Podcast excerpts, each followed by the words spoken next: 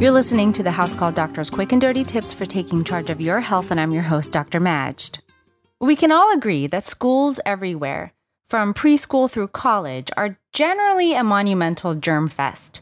What can we expect with lots of snot dripping, sneezing, coughing kids and young adults who may not be too keen on washing those infested hands or covering their cough?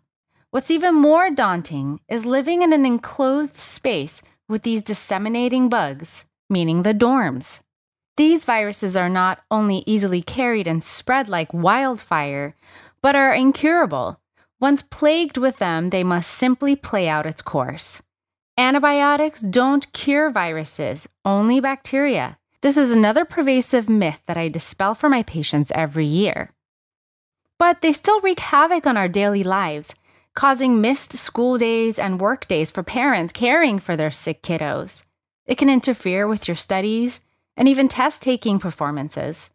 No one wants to be sick at test time, unless you'd rather play hooky, of course. Before heading off to school this fall, it's imperative to learn how to protect yourself and others. But what can you do?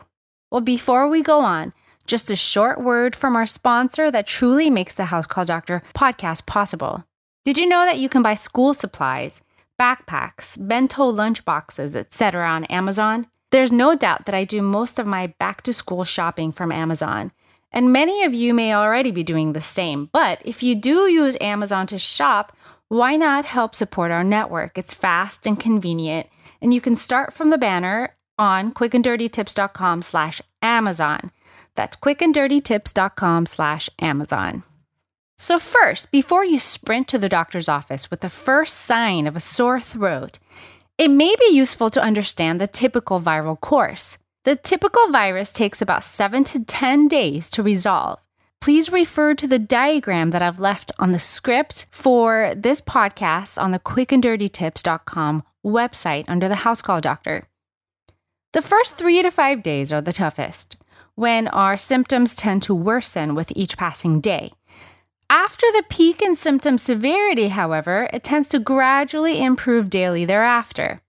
By days 7 to 10, most patients feel significantly better. If you don't have improvement by day 10, however, it's now time to see the doctor. So that's the typical viral course. Now, how can we prevent a viral illness? That's the key question. Although a cure for these viruses does not yet exist, the symptoms can certainly be treated. If you'd like to learn more, check out my five tips to treat the common cold in adults. FYI, cough and cold medications are not recommended for kids younger than age 6 because they may induce arrhythmias and are associated with increased risk of hospitalizations. However, the best way to manage a cold and flu virus is really to prevent acquiring it in the first place. Transmission is more common through the air, but it can also spread via touch. Prevention is not difficult to achieve, but it does require everyone to be on the same page and abide by a few yet simple rules. Number one, protect your hands. Wash your hands frequently and teach your classmates how to properly wash their hands. Scrubbing for a minimum of 20 seconds is necessary in order to ensure full eradication of germs.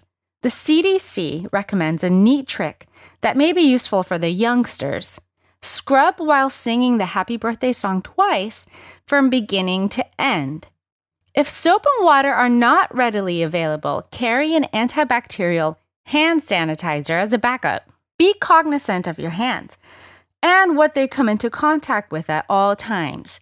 Do not touch your face, and if you do, wash your hands right away. Touching your face with your hands is how it spreads to others by direct contact or via middleman objects such as doorknobs or elevator buttons.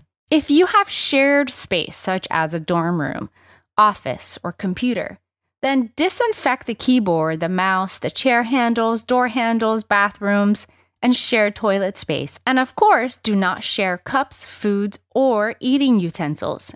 And no kissing allowed. Sorry. Number two, protect the air. If you are sick, the best way to prevent air transfer is to wear a mask. Understandably, however, going to school with a mask on may not be the most pleasant experience unless you're Batman.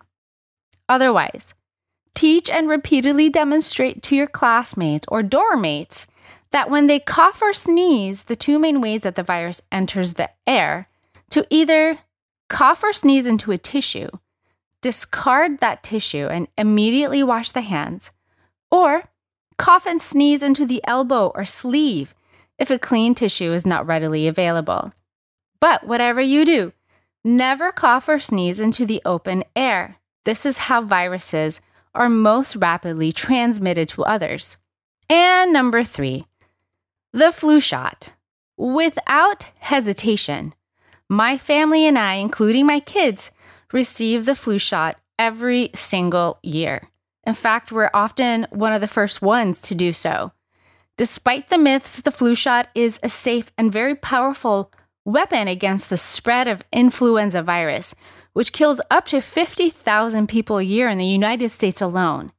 I have seen healthy patients die from the flu in my practice, and it is always a devastating tragedy. If you don't get it to protect yourself, then get it to protect all of those who come into contact with you. Think of your elderly grandparents, or a sick parent with diabetes, or your infant sibling. And lastly, rest. Arguably the most vital rule, rest is vital to allow the body to recover more quickly. And if you're sick, please do whatever necessary to prevent others from getting sick too. And that includes staying home from school. So if you're headed for the college dormitories, set up a dorm room meeting. If you have a school age child, why not construct their next book report on this very topic? Do what you can to get as many people on board with these quick and dirty prevention tips. That way, everyone will be on the same page and best protected. Learn more health tips on my weekly medical podcast on iTunes, Spotify, SoundCloud, and Stitcher, or join my Facebook or Twitter pages for more health related tips. Please note that all content here is strictly for informational purposes, however. It doesn't substitute any medical advice or replace any medical judgment or reasoning by your own personal health doctor. Please always seek a licensed physician in your area regarding all health related questions and issues. Well, thanks again for listening to this episode of The House Call Doctor. Catch you next time.